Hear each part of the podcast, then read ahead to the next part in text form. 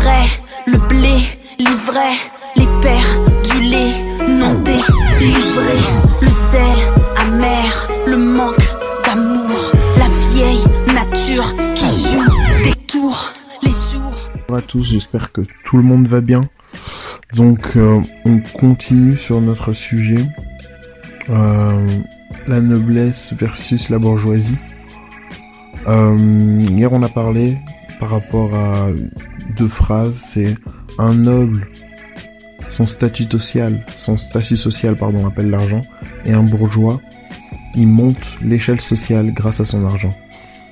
Aujourd'hui on va parler du fait, c'est toujours dans le même ordre d'idée, on va parler du fait que pour un noble, l'argent fait partie de son environnement. Et pour le bourgeois, l'argent a changé son environnement en fait. L'environnement du bourgeois a changé grâce à l'argent. Donc l'argent a une importance particulière. Alors que pour le noble, l'argent fait juste partie des meubles.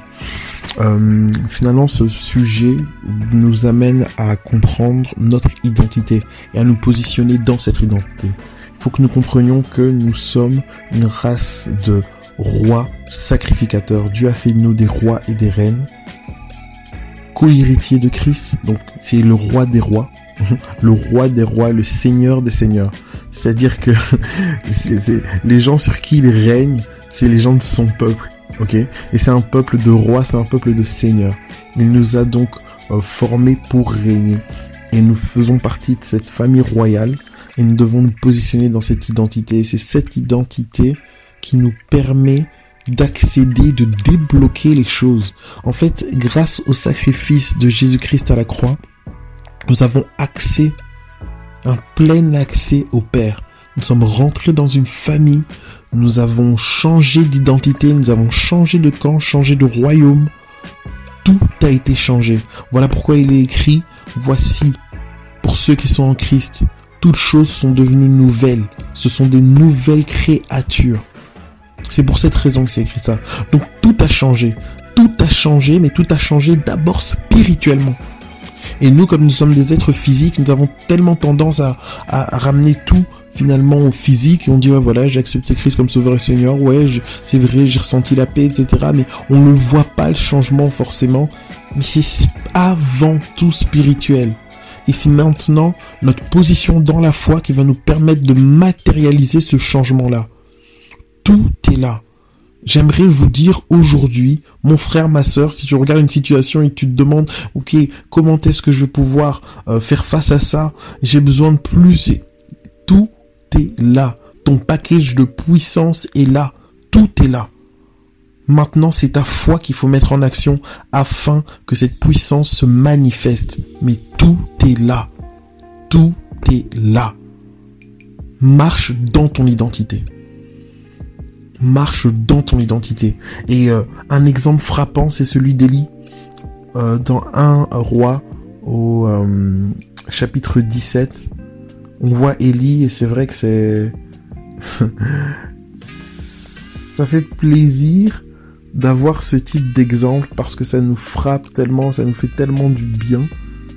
Des gens qui, qui, qui marchaient dans leur, pleinement dans leur identité. Donc dans un roi euh, au chapitre 17, voilà, euh, s'il y a une sécheresse, euh, la sécheresse entraîne une famine, donc au final, voilà, Ellie est là et Dieu lui dit, ok, va vers une dame, une veuve, qui va te nourrir, etc. Donc il va vers cette veuve, etc. Et elle le nourrit, ok. Et puis à un moment donné, pour cette, à cette veuve-là, son fils meurt. Et donc Ellie va prier pour que son fils vive. Et Élie va parler à Dieu, va lui dire écoute, Dieu, s'il te plaît, ramène l'âme de cette personne, ramène l'âme de cet enfant dans ce corps. Il va prier. Et un truc qui m'a frappé, c'est que il est écrit au verset 22, L'Éternel écouta la voix d'Élie, et l'âme de l'enfant revint au dedans de lui, et il fut rendu à la vie. L'Éternel écouta Élie. On n'a pas dit il entendu. Il écouta. Il y a des versets où il écrit il entend. Il entend Élie, il exauce la prière. Mais le, le mot, le verbe écouter a une importance capitale.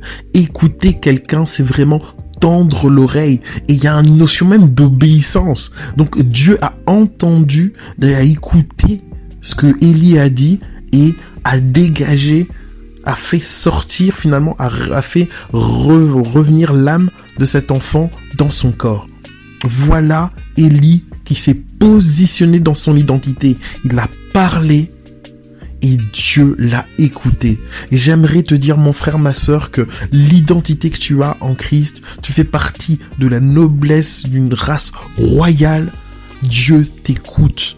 Tu as donc la possibilité de faire changer les choses. Au lieu de regarder gauche-droite, dire Seigneur, s'il te plaît, Dieu t'écoute. Sois-en sûr que Dieu t'écoute et Positionne-toi dans ton identité. Quand tu dis à une maladie, je te chasse au nom de Jésus, je maudis cette maladie au nom de Jésus, Dieu t'écoute. Quand tu pries pour une situation et que tu dis Seigneur, je prie pour que cette âme soit sauvée, Dieu t'écoute. Dieu t'écoute. C'est une grâce incommensurable. Le Dieu de gloire t'écoute. Et tu peux changer les choses. Je dirais même que tu dois changer les choses parce que tu as un accès au Père. Il t'écoute. Marche dans ton identité. Et euh, encore pour juste qu'on comprenne bien quelqu'un qui marche dans son identité, nous n'avons pas à courir après l'argent. L'argent fait partie de notre environnement. Nous sommes une race royale. Ok? Il est écrit dans la parole de Dieu, dans Ecclésiaste, que la sagesse du pauvre est méprisée. Ok? La sagesse du pauvre est méprisée. Ça, c'est dans Ecclésiaste 9.16.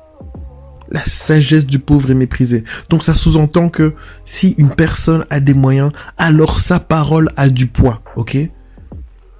Sa parole a du poids. Et qu'est-ce que veut la... Qu'est-ce que nous dit encore la parole de Dieu?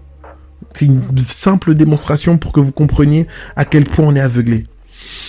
Dans Jacques 1 au verset 5, on nous dit, si l'un de vous manque de la sagesse, qu'il la demande à Dieu qui donne à tous simplement et sans faire de reproches, et elle lui sera donnée. Ok? Donc d'un côté, on nous dit dans la parole de Dieu que la sagesse du pauvre est méprisée. D'ailleurs, dans Ecclésias 9.16, on nous dit même, alors je me suis dit, la sagesse vaut mieux que la force, mais la sagesse du pauvre est méprisée et ses paroles ne sont pas écoutées. Ok? Ça, c'est Ecclésias verset 9.16. La sagesse du pauvre est méprisée et ses paroles ne sont pas écoutées. Mais qu'est-ce que Dieu veut? Dieu veut que chacun d'entre nous, enfin que tous les hommes sur terre soient sauvés. Ça, c'est la volonté de Dieu. Et ici, on nous dit, la sagesse du pauvre est méprisée. Et dans un autre verset, Jacques 1.5, on nous dit, s'il vous manque de la sagesse, demandez à Dieu qui donne sans faire de reproches. Qu'est-ce que ça veut dire, mes frères et sœurs? Ça veut tout simplement dire que si la sagesse du pauvre est méprisée, et si Dieu nous demande d'avoir de la sagesse, ça sous-entend que il veut que nous ayons cette sagesse et que, accompagné à cette sagesse, nous ayons un un poids social qui nous permettra d'être entendus. Si la sagesse du pauvre est méprisée, et si Dieu nous demande d'être remplis de sagesse, ça sous-entend qu'il veut que nous ayons la sagesse et que nous soyons écoutés, donc que nous ayons un poids social, donc que nous prospérions. Cessons de chercher, de tirer à côté du plan de Dieu. Cherchons Dieu. Cherchons la sagesse. Marchons dans notre identité. Marchons dans notre identité. Que Dieu vraiment nous fasse grâce. Seigneur, je prie que tu nous fasses grâce, que nous comprenions que tu nous écoutes, Seigneur. Bien souvent, nous mettons notre foi dans les choses, les choses qui bougent, les sensations. Seigneur, donne-nous de mettre notre foi à la bonne place, dans ta parole, dans ta personne, et de comprendre et de savoir, de discerner que tu nous écoutes, Seigneur. Lorsqu'une parole est relâchée, Seigneur, ce n'est pas nous, mais l'Esprit qui est en nous qui agit. Et tu nous écoutes, Seigneur.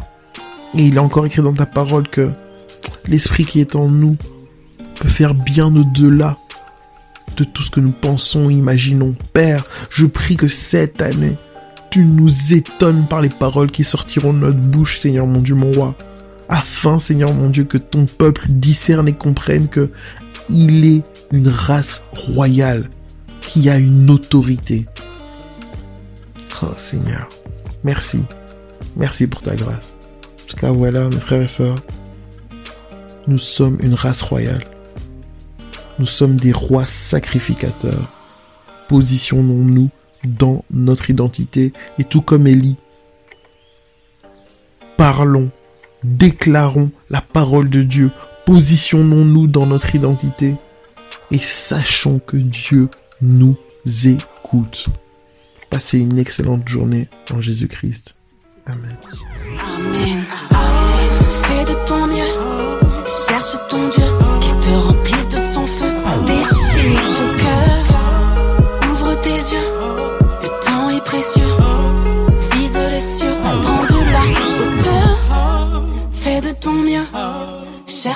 Dieu. Qu'il te remplisse de son feu. Déchire ton cœur. Ouvre tes yeux. Le temps est précieux. Vise les cieux, prends de la hauteur.